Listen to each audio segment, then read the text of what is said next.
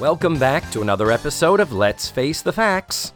I'm David Almeida. I'm an actor in Orlando, Florida, and every week I sit down with an actor or artist friend. We watch an episode of the classic sitcom The Facts of Life, and then I hit record and we talk about the show and anything and everything else it might inspire us to discuss.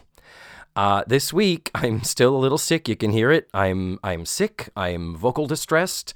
I am uh, overtired. I am anxious because we have contract talks coming up at work. I've had a lot of people visiting from out of town, meaning a lot of gabbing. It's just been this weird post holiday perfect storm of a lot of things going on. But uh, thankfully, it's starting to lighten up now. I, I can't see the light at the end of the tunnel, but at least I can perceive that I'm in a tunnel.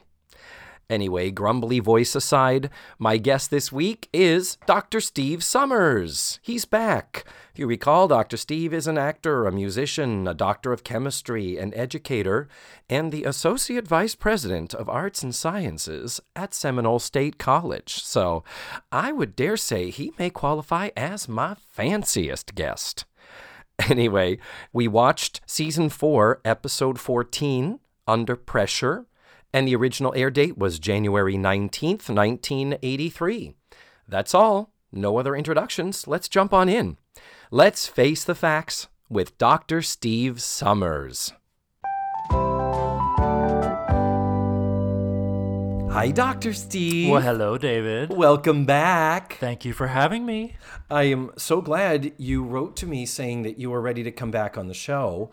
I was thinking you were a season one person uh, who therefore was entitled to a later show. Well, you did not inflict any season one episodes on me. I am pleased You, to say. I came on uh, right at the beginning of season two. Which I looked back, that was almost a year ago.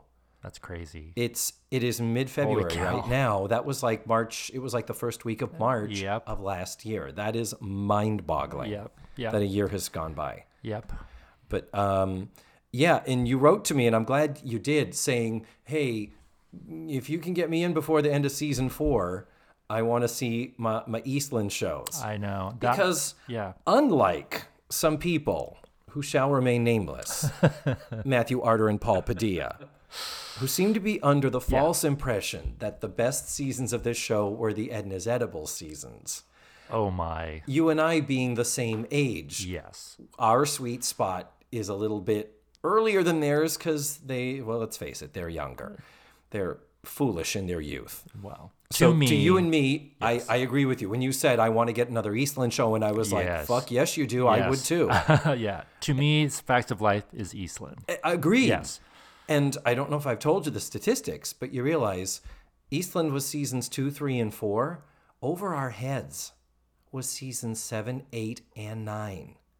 Oh my gosh. There are as many over our heads episodes Yeah. as there are Eastland episodes. Oh my gosh. Well, That and that's probably also because the first season was at Eastland, not in the cafeteria, Not in the cafeteria, no. and it was few, very few episodes. Right. But if you look at it this way, season one was 13 episodes, season two was 16. Right. All the others are 23 and 24. Right.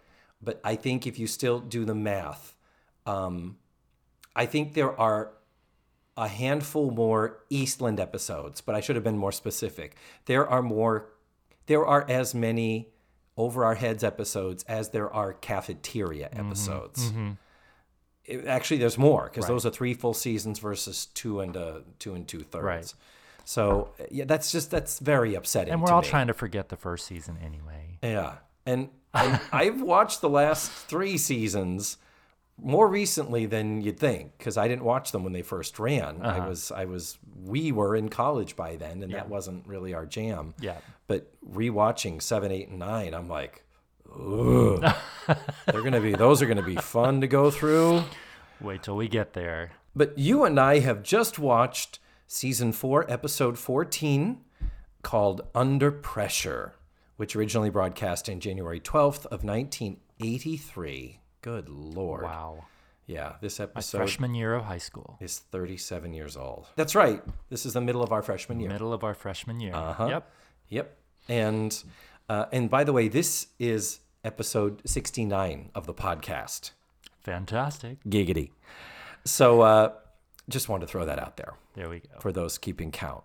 Um, the show was directed by Asaad Kelada, as were all episodes of season four. Was there anything else he did? Like, what was Oh, oh yeah, Asaad's he went on to like claims? do Who's the Boss, and yeah, no, no, he had a whole Okay. full roster. And uh, the episode was written by Sandra K. Siegel, who would go on to write zero more episodes for The Facts of Life. And uh, she doesn't have a, a lot. She only has a few things that she's written. She wrote a Love Boat. She wrote a Fantasy Island. Four Eight is Enough episodes. And she was a story editor on The Brady Brides. The seven episode Yes. attempt to create the series Absolutely. after Marsha and Jan got married. And uh, yeah. So she's not, she doesn't have a lot going on, not much after the 80s. But that would have all been before this, I would think. Now, of course, our title, Under Pressure, is uh, named for the Queen David Bowie song of the same name, which had just been released in 82, the year before. Okay. So it was a huge hit. That was on everyone's mind. So it's about Mrs. Garrett's blood pressure. So we're going to call this Under Pressure. But I'm getting ahead of ourselves, particularly ahead of you, because right now, Dr. Steve, it is your job to give me the two sentence mm-hmm. synopsis to tell people what did you and I just watch. The girls go to desperate lengths to help Mrs. Garrett stay stress free. Beautiful. Beautiful. And things take on a farcical quality. This is a very farcical. This is a silly episode. This is a Yeah. goofy. Yeah, goofy. it's I mean it's funny, it's got the laughs. Yeah. The the lesson comes very late and it's it, the lesson is basically don't lie. And um, Hitting the basics here. yeah, Um, it was uh, a little broad. Mrs. Garrett very broad. very broad. a very broad Charlotte Rae episode. yes. Didn't I don't recall there was an Emmy nomination for this one. Let's just put it that way. She had a lot to do with. I mean, this was about her, though. Uh, true. Yeah. Very true. It was good so to it's see good her to see one. Yeah. so actively involved. You're right because I've uh, often bemoaned the fact that she's being cast to the sidelines, but Mm-hmm. this one is kind of one of those. Okay, she's in the middle now. Is that a good thing? uh, so She was playing to the back of the room. Yes. Uh, Yeah. So let's get to this. Are we Yeah, ready to jump on in? Let's jump in. Okay, we start off in the kitchen. There's activity. The girls are working in the cleaning. And you know how oftentimes you get like a joke before you get to the meat of the episode? Mm-hmm. No, we're getting right to it. Oh. They're working, door opens, first lines. Hi, girls, just got back from my physical and the doctor says I'm fine. Yay! it is like we, we just have to get this moving. Yeah. And and that is what Mrs. Garrett says. She had a physical, and the doctor said she's fine. The only thing is, I have to watch my blood pressure. It was a little elevated. And they're like, What? What's going on? And she says, No, it's a family inheritance thing. It's okay. I have medication and I'm going to avoid excessive aggravation. Now, interesting, her blood pressure is a little elevated and they've got her on meds already. Do you have, is your blood pressure okay? Have you ever had any issues? Um, a little elevated. Yeah. Occasionally. Yeah, Same here. And I think I have what is called white coat syndrome, True. where when I sit in the doctor's office Yeah. and they take my blood pressure, it stresses me out. Ooh. And e- every time it comes back high, every visit to the doctor, Mm-hmm. they're like, you need to watch that. You need to watch that. It may be time, if this keeps up, we have to maybe consider putting you on meds. I blame those machines they use. They're, they're stressed. yeah, exactly. It's horrible. So I did get Yeah. one of those because I'm I'm a gentleman of a certain age now. I did get one of those wrist monitors, mm-hmm. and you saw me at the top uh-huh. of this episode. Put it on. Every time I take my blood pressure sitting at home, my blood pressure's fine. I think it was it was 123 over 78 as we started this. Perfect. But when I go to the when I go to the doctors, it's like it's like 150 over 95, and they're Right. like, ah! and I'm like, no, it's okay. It's fine. I'm fine. Jesus. Yeah. And they'll be desperate to put you on something. Oh, you fucking know it. And Yeah. I'm and and honestly, You have to resist. Yeah. it, it's true. I would be more like, okay, we're going to be getting in the elliptical more. We're going to be biking longer. Yeah. We're going to be, Yeah. Doing but more. lifestyle it. yeah, Lifestyle it. lifestyle it Mm-hmm. exactly. Absolutely. So that's just interesting that they are. It's like uh, with a family. I guess with a family history of high blood pressure, we could maybe justify that they would put her on meds if her blood pressure was a little elevated, and maybe she's just trying to be make light of it to the girls. That's the other thing too. And she says she needs to avoid excessive aggravation, uh, meaning things like hmm. what Mr. Parker. He keeps asking her year after year to mm-hmm. help him with his wife's party. Yeah. And and she bemoans that every year he gives just a few days notice. And there's a little part of me wants to be like, well, if you know it's coming and he only gives you a few days notice, and he does it every year. This is only the third year they've been working together. Three in a row. Three whole years. So yes. it's only happened the last two. right. But her thing is, um, my thing is like, you do know you can pick up the phone and say, hey, I know it's January and your wife's birthday's coming up. Are you going to need my services? Because I will take the appropriate time to prepare. I mean, perhaps she's just hoping he will leave her alone this time, but it uh, never uh. seems to work out that way. Yeah. If she explicitly said, I haven't dared to bring it up because I'm hoping he might forget. Mm-hmm. Or something like that. Right. That would have been nice. Right. But as far as this goes, it's like, honey, you're creating your own. It's like you you want to live with less aggravation. You have the power to get out way in front of this. Just saying. Mm-hmm. Just saying. Not blaming the victim, but it's her fucking fault. so then um, the girls are even like, "Is that part of your job? Why do that?" And she's like, "When does that matter?" and she goes upstairs. And then we get a public service message from Natalie Green, Yes, we do. daughter of Dr. Green, Yes. Where she says, Wow, this could be bad. We have to treat her with kid gloves because so many of my dad's patients have hypertension. And the thing is, it has no symptoms, but it can cause stroke, heart disease, kidney failure. No wonder they call it the silent killer. It, That's a lot. that's that's an awful lot, lot. for a 16 year old to just off the top of her Just- head. Whose father happens to be a doctor. Yeah. And she's kind of got all this. Yeah. I mean, And we, have we forgotten that Mrs. Garrett is a nurse. uh, exactly. Exactly. Well, well, to answer your question, yes, Yes. we have. Yeah. Everybody's we, forgotten. We, we forgot it in this episode, and we forgot it when she had a boyfriend yeah. who tripped and fell, or did And whatever happened to him. for him. Right. Or didn't know how to dial an ambulance and say, uh, drag his carcass out of here. This old fucking bastard. And Natalie had to be the one to talk about what to do with him. I'm like, what You're are right. you doing? I, I completely didn't mention that on the show when she was like, put the two pillows under your knees Like- to relieve stress on the lower back. Yes. That's right. Edna Mrs. should've Garrett is a nurse. She's a registered nurse. You I kidding me? forgot. The show is getting to me, Steve. oh I my swear. gosh. Yeah. Anyhow, after the Natalie commercial, they're like, well, well, what can we do about it? And it's like, the, and the determination on the part of all four of them is we can help and not do anything to upset her. Long pause. Long pause. Really awkward. Awkward long. Please, somebody call cut. There's another one. Finally, we get up to Mrs. Garrett sitting in her room. And what is she doing? You tell me. Okay, so she's paying her bills. They walk in, so they're gonna help her out, do something.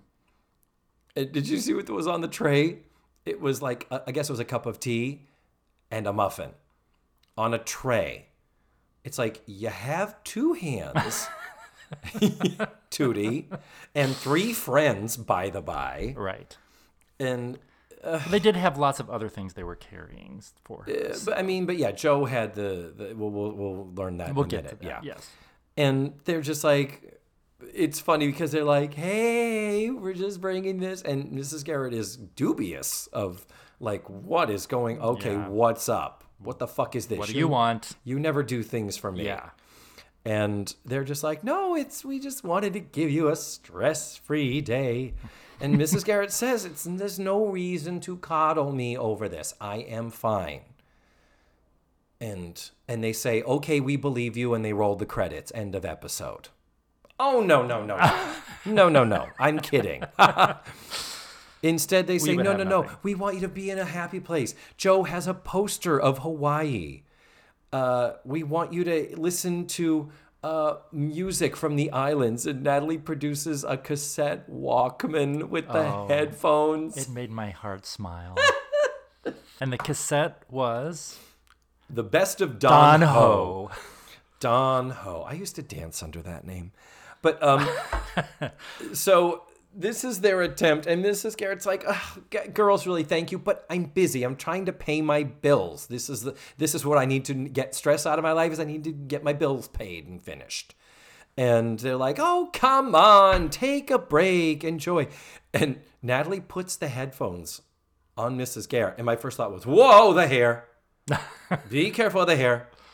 Mrs. Garrett finally is like, "Okay, fine," and they do make a joke of with her with that with the Walkman ears on. She's like, "It's a good idea." Yeah.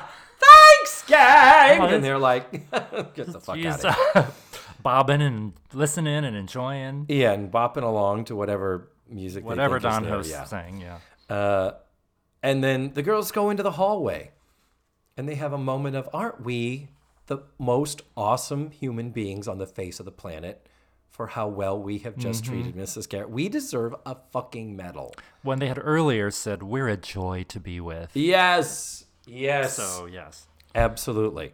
So, no sooner do they finish patting each other on the back, we, we hear from the other room. Very uncharacteristic. From Mrs. Garrett, we hear, Oh, shoot! Shoot! Oh! oh. And she's, I mean, you say shoot when you don't want to say shit Right. in front of younger ears. You know what I mean? Right, right. No one no one says shoot without the intent being a shit. And yet that is so not Mrs. Garrett. She's not a potty mouth. That was so I mean, what a weird, weird thing for her to do. And then Shoot is a go-to of my mother, by the way. Is she really? She's, she's a shoot person. Oh, your mother's a oh, shoot? Oh shoot! Oh, okay. And your mother's a very religious Oh, she does not curse at all. No. So she never. It never means to be shit. Oh, okay. It All right is- then. Well then she- I She she's a shoot person. So well that didn't that didn't even re- register with me as kind of Oh, weird. interesting. Yeah. Well, it's just we've never heard her. Um, I, at one point, Mrs. Garrett sort of something like bull feathers, or I, she said something like that, like uh, something very. I mean, we get so many I'm sorries. We we get so much. Um, of, of Mrs. Garrett's Appleton, Wisconsin roots and Charlotte Rae's Milwaukee, Wisconsin roots. But there's so many that so it, there's just such a a midwesternness about like like your mother from Cincinnati. Is that where your mother was raised? Absol- um, Western Ohio. Western Ohio. Here and there. Okay. Mm-hmm. Yeah, not not Eastern Ohio. Those heathen scumbags. Uh, West Ohio. West Ohio. we don't say- go over there. They say darn over there. We don't. Yeah, we don't go over That's there. crazy talk. That's crazy. nope. West Ohio. But they come in and they're like, "Oh my God, what's happened? She's dying. She's having an attack. She's having a stroke." No, uh, turns out she sent in her car payment, but somehow didn't post to her account, and uh, she's this upset over a simple clerical error where her bank didn't register what was to be her final car payment, Right. and uh, Well, she so had expected to get her owner's certificate, yeah, and Which- instead, yeah, some kind of a delinquent. a notice, notice or that was delinquent. So she was mad and upset. So to try and de-stress her, uh, Blair insists on taking her car keys and driving Mrs. Garrett's car to the bank and going and doing the confronting of the bank. Because Mrs. Garrett's like, oh, these computers can drive you crazy. And, ooh, I'm just, ooh, I'm so. There's a lot of gesticulating. Yeah, there's a lot of fists, fists and boom. punching. Yeah. Yes. So the broadness has begun and it will not Yes. stop for the rest of the episode. Yep. And um, two things. Number one is, did you notice what was her key ring? No. Her key ring was the big round ring that could go around your wrist like a bracelet. Oh. That was a fairly new thing in the early 80s. Oh. And my mother had one of those. So when my mother was pushing her shopping cart around, I can think of several times other people passed her by and said, "Oh, what a great idea! Oh my gosh, you don't lose your keys like that." You know, because think of it, sort of- particularly for for women, it's just getting lost in their purse, Right. Right. And and They have to dig for it. And, yeah. Or they you lose it. Yeah. and uh, oh my god, it made me think of that. What is that commercial? There was a commercial for one of those purses with the multiple.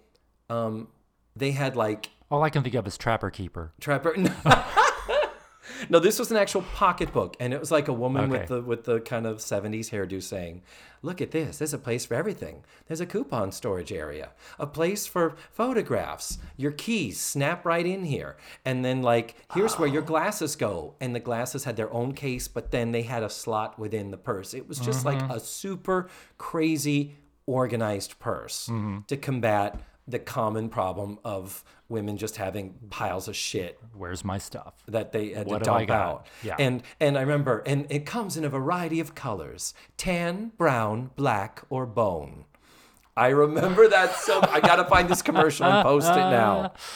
Oh my goodness! But um, that was the one thing. The second thing one might notice if you're watching this is we used multiple takes from multiple performances here. Because the back of Mrs. Garrett's hair, she was so upset some of her hair started coming loose. So when she goes over to the closet to get her keys, hmm. you see there's a piece of hair hanging. Then Blair says to her, No, no, no. I'm going to take care of it. You sit down. When she sits Mrs. Garrett down, her hair is back in place.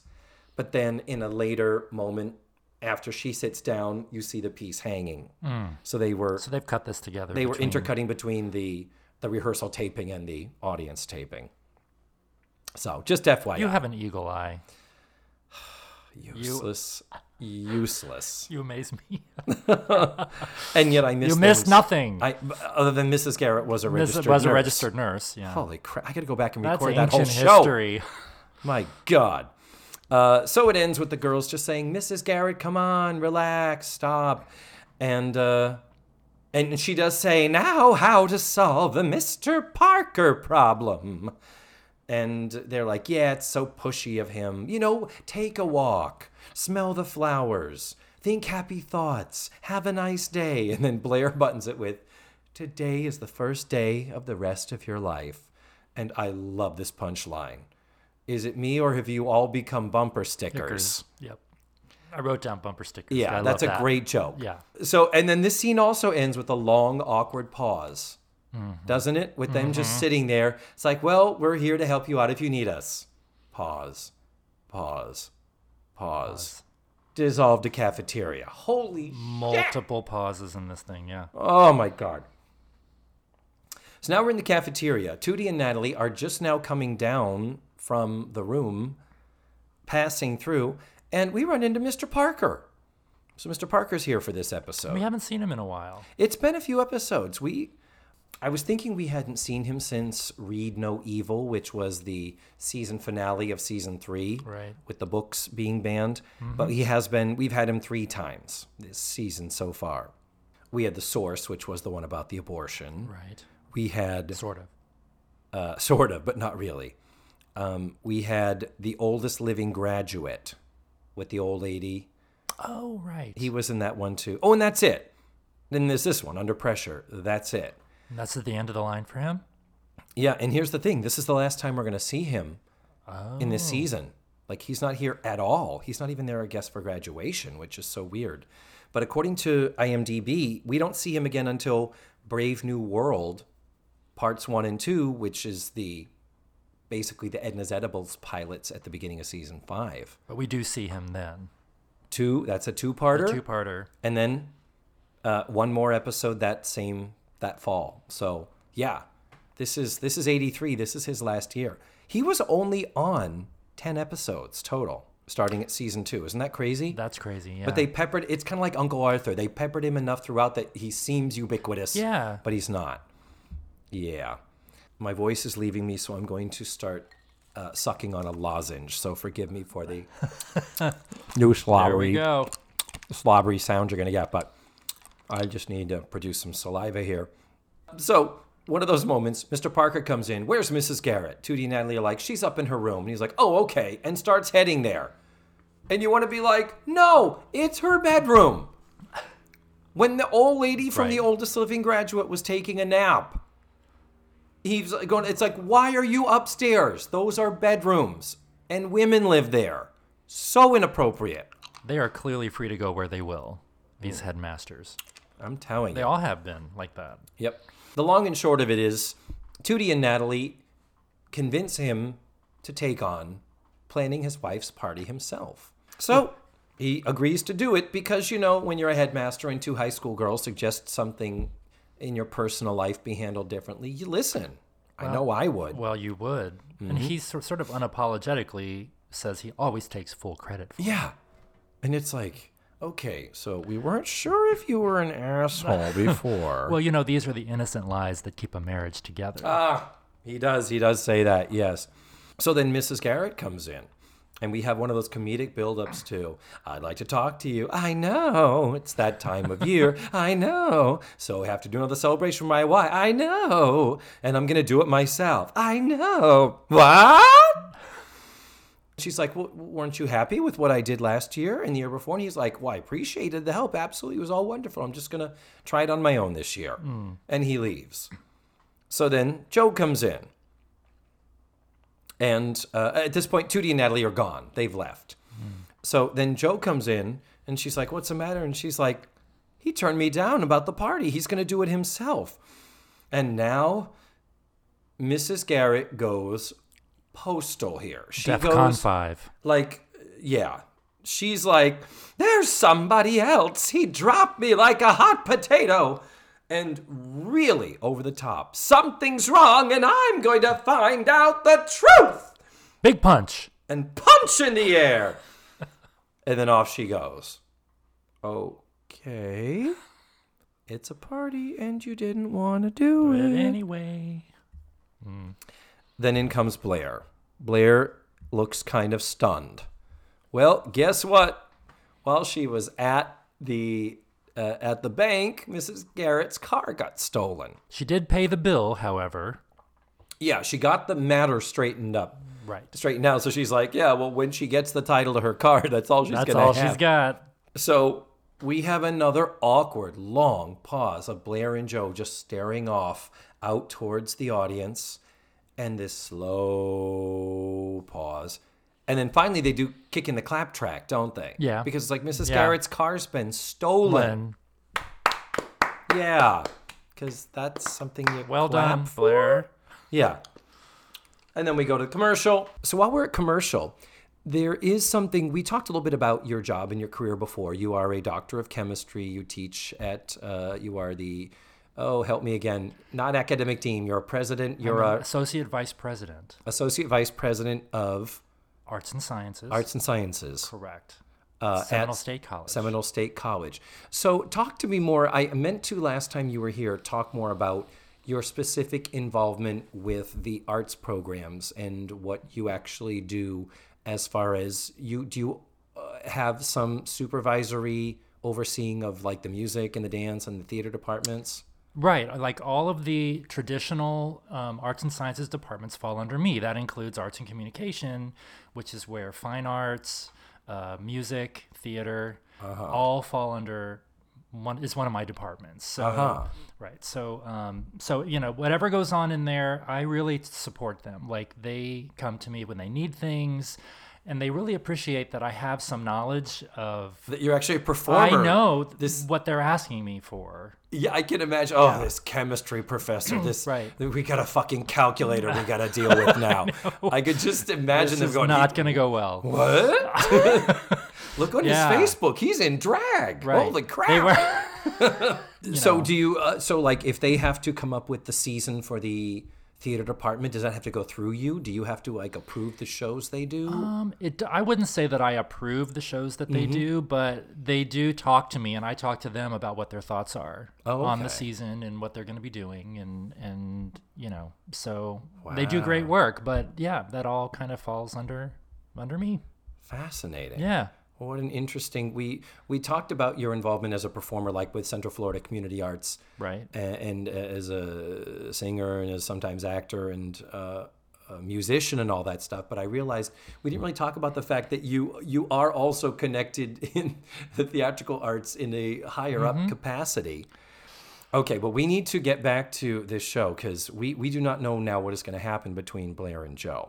So when we come back from commercial, we come back exactly where we left off, where Joe was like, How could it be stolen? What did you didn't leave the keys in it?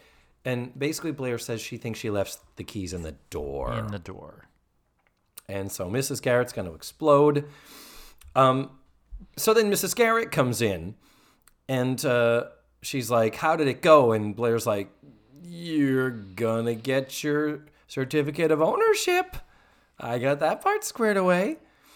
And uh, she and Joe says what happened with Mr. Parker, and she says he went into a meeting. I couldn't catch him, and it looked like that caterer from Poughkeepsie. And so she starts laughing into crying. She's like, "It's gonna be fine. It's okay." and it's just like it is so over the top, So so not.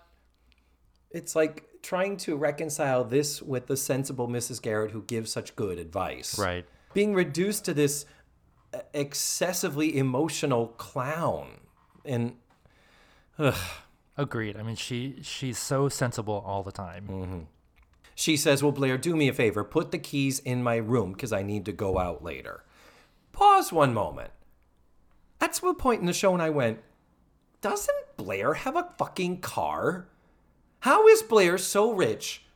Why, why doesn't blair have like a, a gold plated trans am of her own at her disposal how, did, how does that not she's old enough to drive she's 18 She could call a driver if she wanted to. Well, one of the earlier comments was, you know, those Warners, money is the name, greed Yeah. is their game. I mean, Yeah, yeah. she's got so money. it's like, so why wouldn't a, a high school girl who doesn't live at home, in you know, but incre- incredibly wealthy. but exactly. So that kind of was like, like, why does she need to take her car? yeah, we don't really, Yeah. uh, we we don't really ever answer that question. I can't remember where down the road she'll have a car. I'm sure when she's in college. I just don't remember. But since they wrecked that van, they're not going to trust them with anything. And oh, that's right. Maybe they got their licenses revoked. Who knows? Years worth of. That could be. I hadn't thought of that. Hmm. Well, now we're starting to get into really the sweaty mechanics of the farce. Mm-hmm. Where Mrs. Garrett's like, Well, I need my car to go into town later because I need my electric typewriter repaired. You know, the electric typewriter that is so important to me that I use never. Or, And Joe quickly has to cover and say, Maybe I can fix it. I fix motorcycles. Maybe I can fix it. And she's like, Well, if you could, that'd be a big help. And then before she leaves the room, Mrs. Garrett turns back. You girls really are terrific. And then she exits. And it's just like, Oh, dear. So we do know that Blair reported the stolen vehicle to the police, hoping they'll find it fast. That might be what saves them. And Joe hoping it isn't stripped or in multiple locations. So then Tootie and Natalie come in and say, Hey, guess what? We convinced Mr. Parker to do his own party. And they're like, Yeah, well, Mrs. Garrett is upset now because she thinks he's going with another caterer. And Natalie has the best line here Keeping her stress levels down is keeping mine up. And it's true. true. It's so true. And finally, Blair says, Well, I mean, there's no question. We're just going to have to tell them. Long pause. Long pause. Slow dissolve. It's the most. Oh my God. I wrote awkward cut yet again. Mm-hmm. It seems like, and maybe this is typical of a lot of the sitcoms then, but it's like there's just a lot of sloppiness to it. It's to when I'm watching it. It's interesting watching these so regularly now. Yeah. Things I've never seen a lot of these actually, Uh huh. and um, just kind of I don't know. It's just sort of sloppy a little.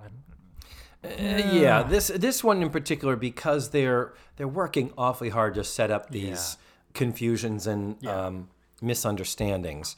So then the next scene, we're in the kitchen and they're working. They're working a bit. There's actual food there and everything.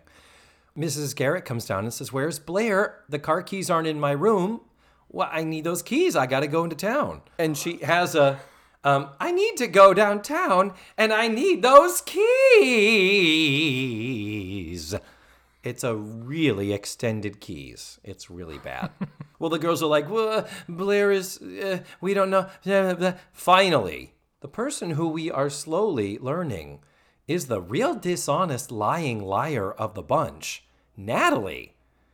Natalie's the one who has who has regularly and consistently proven to be of questionable morality. Natalie's the one who comes up with the lie that Blair is having the car painted, Painted. and it would hmm. break her heart if you ruin the surprise. So Mrs. Garrett suddenly, first, Mrs. Garrett does say, That is the craziest thing I've ever. What? Why? At least we get that realistic response. Right. But then it's like, okay, I guess. Well, fine. And then Mrs. Garrett's like, Do you know what color she's doing it? I hope she remembers. I just love blue. And I'm just going to point out if this car is the same car she had in the academy when she went to the academy with Jimmy Baio, brought the girls in there. Uh, we do learn later, but I'm just saying at this stage of watching, my brain went, she was driving a Volkswagen Beetle. And I'm pretty sure it was light blue, that her car is already light blue. We will continue this discussion in a minute. we'll check. Then she walks into the cafeteria, and in comes Blair. And now we have this cute little scene where Blair is like, I can't keep this from you anymore. I have to tell you, your car was stolen. And Mrs. Garrett, thinking that Blair is putting up a ruse, oh, when Blair is starting it out, Mrs. Garrett, the batting of the eyes. Mrs. Garrett, I've got to tell you something about your car. Oh, really? So many eyes can, batting. Can you hear my eyes batting? Eyes batting. I'm Well, batting I'll do my it eyes. Too. I'll do it too. We're both When- batting our eyes. Yes. Can you hear that? Yeah. Uh, you, we could feel the breeze from here. Okay. and finally, she says, and this is another moment I just love because it's like, really? She says, Don't sweat it. These things happen. Hey, there's more important things in life than a used Volkswagen. Yes. So, number one, she has verified it is her Volkswagen, Right. but she pronounces it Volkswagen. And it's like, that's in no context do you, that's, that is a mispronunciation. Right. It is Volkswagen. And, and in German, I am told that the V is pronounced more like an F. Fo- mm. So Volks. that's, so it's a Volkswagen. Volkswagen. Is how you say it in German. Mm-hmm. Mm-hmm. There, no, in no place in Scandinavia, Germany, or Western Europe do they say Volkswagen. Maybe And- that's the way they see it. Say it. You know. Maybe in Appleton, in Wisconsin. Appleton, Wisconsin. there you go. So anyhow, she says it's fine. Blue skies smiling at me. Yeah. And she exits singing Blue Skies. To think, make Blair think about the color blue. But doesn't she poke her head back in? she just sort of stops and does like a little almost a little sexy look back over the shoulder which is creepy. But of course she sings blue skies the song that was composed for the 1926 musical betsy which was actually a rodgers and hart musical but at the last minute they had to add some other songs. And blue skies is irving berlin hmm. The show only ran 39 performances. How well known is the show? Well, Betsy, as a Broadway musical, does not have a Wikipedia page. And pretty much many, many obscure old turn of the century Broadway musicals. Or, or 1920, 1926 isn't that? I mean, Cole Porter was writing shows Right. in 26. Are you gonna fix that? So it's One. gonna make it up. Betsy. It's a musical about a former theater critic for the Orlando Sentinel. We're talking about Betsy Maupin, of course, Hello. our uh, beloved former uh, theater critic. So Blair is very, very confused by Mrs. Garrett's response. So confused that we have to have a minute and a half of her standing there looking confused before we have awkward dissolve number four, I believe. Right? Mm-hmm. So then we're now in the cafeteria. Same dame, Mrs. Garrett in the same clothes, laying out the tablecloths. That's where she's singing. Am I mm-hmm. blue? In her beautiful, warbly soprano. There's Am I Blue. Yep. In comes a cop, Officer Franklin, played by actor Johnny Haymer, who is one of those character actors that has a fuck ton of credits. You don't know mm-hmm. who that you're like, I've seen him in a million things. Mm-hmm. Name one. No, can't do it. Can't do it. And uh, but he actually transitioned in this in the 70s into a lot of voiceover and cartoon work. So a lot of his credits are in the 70s and 80s, and his series work is on uh, various cartoons. So good for him. That's like the best. Any voices that we know? I don't believe so. Oh, he was on 20 he was on 20 episodes of MASH as Sergeant Zelmo Zale. So 20 episodes of That's MASH. That's I mean, for an 11 year. Yeah. He was mostly additional voices. Oh, he was on Madame's Place as Walter Pinkerton. I don't know who that character was, Madame's No, Place. I don't, Madam. but Is oh, that Wailing Wayland? Flowers and Madam. Wayland and Madam, yes. Yes. Uh, Alvin and the Chipmunks. I don't know what voice. It, again, he's just voices. This is. It's so funny that in the 80s it was just voices and you got a big old dump of names. They didn't credit voice actors with their specific things. But it, it looks like he was in Alvin and the Chipmunks, Transformers. And his last acting credit. then. Yeah, his last acting credit was Life Goes On a, in 1989. And I think he died that same year. Yeah, yes, he did. He died in 1989. But uh, probably his best known thing would have been that MASH. Doing 20 episodes of MASH. That's, that's twice as many as Mr. Parker did of The Facts of Life. Absolutely. So, in typical cop fashion, I'm here to talk to someone about the stolen car. And he says, "Are you are you the one who had the car stolen?" And Mrs. Garrett says, "No." And he says, "Oh, uh, I'm looking for Edna Garrett." She's like, "Well, that's me, but my car wasn't stolen." And he says, "75 Volkswagen convertible, yellow." And I'm like, "Wait a goddamn minute here! no, time out, time out." So I went and did a screen grab of of her Volkswagen from the Academy. Now, it is nighttime lit. But I believe, to me, that looks like the light blue color. That looks blue to me. The common light blue color that you associate with the things. My grandmother actually had that same car uh, many, many years ago. The only thing I will like, the only thing that I might let slide is it could be white, and just all the evening lighting, which is blue, is making the white look blue. could be white. Could be white, Stretched. could be blue. It is It not yellow. yellow. Not yellow, and it ain't a convertible. So it's like, so did she get a new car since season three, episode twenty-three? I think it That was. was right near the end. I mean, I, I find it hard to believe that she would have gotten a new, and she couldn't have been making her last payment on it now. Right. And and it was Few a seven. It was a seventy-five. This is nineteen eighty-three. That's an Yeah. old ass car. Yeah. Uh, but yeah, so this is another one of those where oh, facts of life. Nobody's looking. Yeah, we can change the car from uh, episode from week to week. Yes.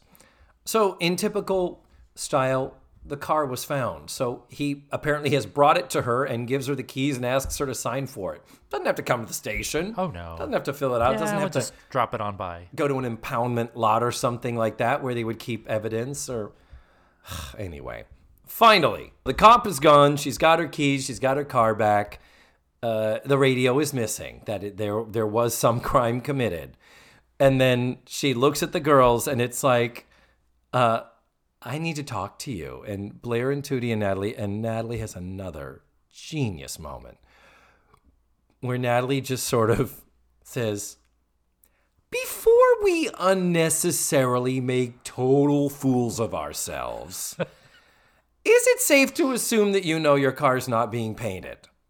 And she's like, yes. And it's just beautifully, and honestly, you appreciate that in an episode where there's all this double talk and lies and uh, well, I'm telling you the truth, but now I don't believe you stuff. Yeah. She's got two in a row right here too. Which there's a second. Oh, th- oh my God, it crushes. And she says to me, Blair, why didn't you tell me the truth? And Blair says, I did try to tell you and you wouldn't believe me. And she's like, Well, because I believe them. And Blair said something like, Well, they were lying. And then Blair says, Mrs. Garrett, I'll buy you a new car. And she says, I don't want a new car. I want honesty and maturity. And what does Natalie say? Be smart. Take the car. so good. And I'm sorry. There's a little bit of that Jewish thing that I oh yeah. I constantly am pointing out that they're doing that thing and it's like you're offered a free car, you don't turn down a free car. What are you. Take the what- car. What are you crazy? How many miles are on it? You know? I, I'm sorry. There's this the, the subtle thing of because and, and as I've said, it's because she's so good at it. She's so, So good. good. at delivering that sort of delivered. Borscht Belt Catskillsy type mm-hmm. of humor. She's great at it, and it makes me happy. Make no mistake, I'm not criticizing it. I'm just It's saying. It's a beautiful thing. By the by, in case you didn't notice. So Mrs. Garrett's like, well, why did you lie? And she's getting upset, and then finally they're like, your blood pressure. And she's like, oh, for fuck's sake. I'm paraphrasing. And she says, I'm sorry I ever told you. And we're like, yeah, so are we. Um, and then Tootie and Natalie say, well, we were we didn't want you to stress out. That's why we talked to Mr. Parker in handling the party. And Mrs. Garrett says, "Ah, and here I've been going crazy, thinking I did something wrong. Another extended Edna line. And she's like, I hear I thought that I had done something wrong. And then we finally get the lesson. Girls, no matter what you do, you can't eliminate stress in your life. But you know what I'm learning? The best you can do is learn how to deal with it. Amen. Wonderful words. Mm-hmm. Amen, sister. Mm-hmm. And then, thankfully, the typewriter, which was brought up earlier, we do get the checkoff payoff True. of that where Joe comes in, Hey, Mrs. G, I fixed your typewriter. And she says, Oh, good. Sometimes things do work out. and they plug in the typewriter, and she goes to type away, and the lights go out. Long, Long pause long fade, and finally the credits roll where you're like, As they stand in the dark. they stand in the dark, confused. Oh, Lord of Goshen, what a w- uh, this was. Yeah, you're right. Wacky was that the word you used? That's a silly one, wacky silly. one. Yeah. Well, you are right. There's Yeah. there's a little more silly, a little more wacky. I mean, interesting that they were able to sneak in that lesson at the end. Right. because I wasn't so sure that we would have gotten there. But Yeah. good, good on them that they were able to get there Squeeze one in there.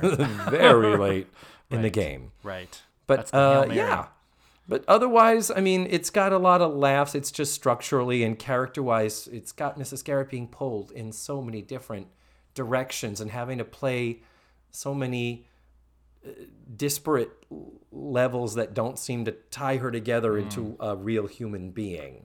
You know, it's. She really is, is all over the place in this. yeah, very cartoonish. All right, before I send you on your way, my dear, you know, last thing, commercial from our childhood. Go. I gave you mine before with that uh that handbag. Oh, the handbag. Yeah. We were obsessed. All my friends and I were obsessed with any of the Tyco race set. Oh, with like the Commercials. moldable tracks. The moldable tracks, anything with a loop the loop in it. And then they came up with the one that would jump Oh, off. There was like a cliff it would jump over. yeah. We love, we live for those. Okay. The loop the loop over these things. There was a jump across the cliff. And then they had ones that didn't have the actual um, groove in it. Mm-hmm. And so they could switch lanes. I remember those. That was magic. Oh my God. We live wow. for that. Tyco Gark. I got to dig some of those up. I will admit I didn't take as much interest in those, Mm-hmm. just because I, I was more into Barbies and I I was what, Live your truth. what what you would call a homosexual. Not that you weren't, but I was probably a bigger queen than you when I was a kid. I enjoyed those Tyco commercials. Yeah. Because I wanted every one of those sets. Oh yeah, I could have had them. I would have. yeah. I I did want them, and I did get them around Christmas. I think I did ask for them. Like they were cool enough that I wanted. And again, it had it had to do with constructing something. There was a construction element of it that I absolutely was was into. So I know I had one of the sets, but um, I know I was bigger into the Legos, and um, and if I could have had my own set of Barbies and clothes, I would have. I had to get mm. by with some Ken dolls and mm-hmm. GI Joes and mm-hmm. leave it at that. Action figures. Yeah. Well, Steve, we're at the end We are. of another episode, and we're we are careening toward the end of the Eastland years of Eastland years are almost over. We're in the teens now. We're already into this is 14. We only have 10 episodes left before we leave Eastland, never to return. So thank you so much for making the time, for coming to be here. to do this again and for for wanting to do this and and thank you for reminding me that you wanted to get in before the end of the Eastland years because that is Mm-hmm. Important. That is Absolutely, my pleasure. Yes, I wanted to try to get in if I could. Mm-hmm. So I Matthew appreciate that very much. and. Paul, it is important. hmm So This do- is the real show. That's right. Yeah, our show is going to end in 10 episodes. I don't know what shit is coming down the Whatever line. it but- is. Yes. So, uh, as I say, always do come back. This is not the last time you'll be here. Uh, uh, hopefully, we'll have you back soon. Appreciate and that. thank you, smooches, and goodbye. Thank you, David. Goodbye. And there you have it. That was Dr. Steve Summers. I thank him so much for reminding me that Mrs. Garrett is a registered nurse and that we forgot that a couple of weeks back when she needed to care for her elderly boyfriend Henry in September Song a few weeks ago. Uh, one thing I meant to point out, and I forgot, is that talking about blood pressure, Charlotte Rae did have a pacemaker in her memoir, she wrote about the fact that she was having trouble with her heart, and when she went to the doctor, they said, "You, we need to put in a pacemaker. Your heart needs some help." And that was after season two, where she slimmed down and really got onto a healthy program of activity and eating better. And she was really disappointed. She was like, "I'm in the best shape of my life right now, and now I need a pacemaker." So, uh, yeah, that's a thing. I don't know if that might have informed this show to some tiny extent as far as subject matter to give a plot line for Mrs. Garrett to be a stronger part of. Also, this show had so many awkward long pauses. I'm putting this, this is like a call to arms. Is there anybody out there who has a lot of time on their hands? You know those YouTube compilations that you see that people put together, and you're like, that is amazing. I am so happy this exists. I don't know who the hell has got the free time on their hands to go through and assemble this stuff. Well, I would love to see somebody go through the facts of life and just take those shots of the long, awkward pauses and then edit them all together into this one long, silent video that essentially is just shot after shot of them standing there. I think that would be fucking hilarious. So, if anybody knows anybody who's willing to do that, I promise you I will pay you $0.0 for your time. Next thing that I want to uh, append is the handbag. I couldn't think of the name of the handbag, the ambassador handbag. That's the super organized handbag with all the snaps for the car keys in, uh, in from the 1970s. And I, uh, oh my God, I found the video and I posted it and I fucking love it. And then there's also a spoof of it that I added, which is also just hilarious. And the last thing, we were talking about Mrs. Garrett saying shoot and my theory that when you're saying shoot, you just want to say shit. I forgot there's a George Carlin routine about this. And the punchline to the whole bit, and uh, I'm going to leave you on this note right here. In the words of George Carlin, shoot is just shit with two O's. Next week, I'm going to be watching season four, episode 15, Teacher's Pet. And my guest is going to be another returnee, Justin Schneier. So, hope you tune on in. And as always, thank you for listening. And remember, the facts of life are all about you.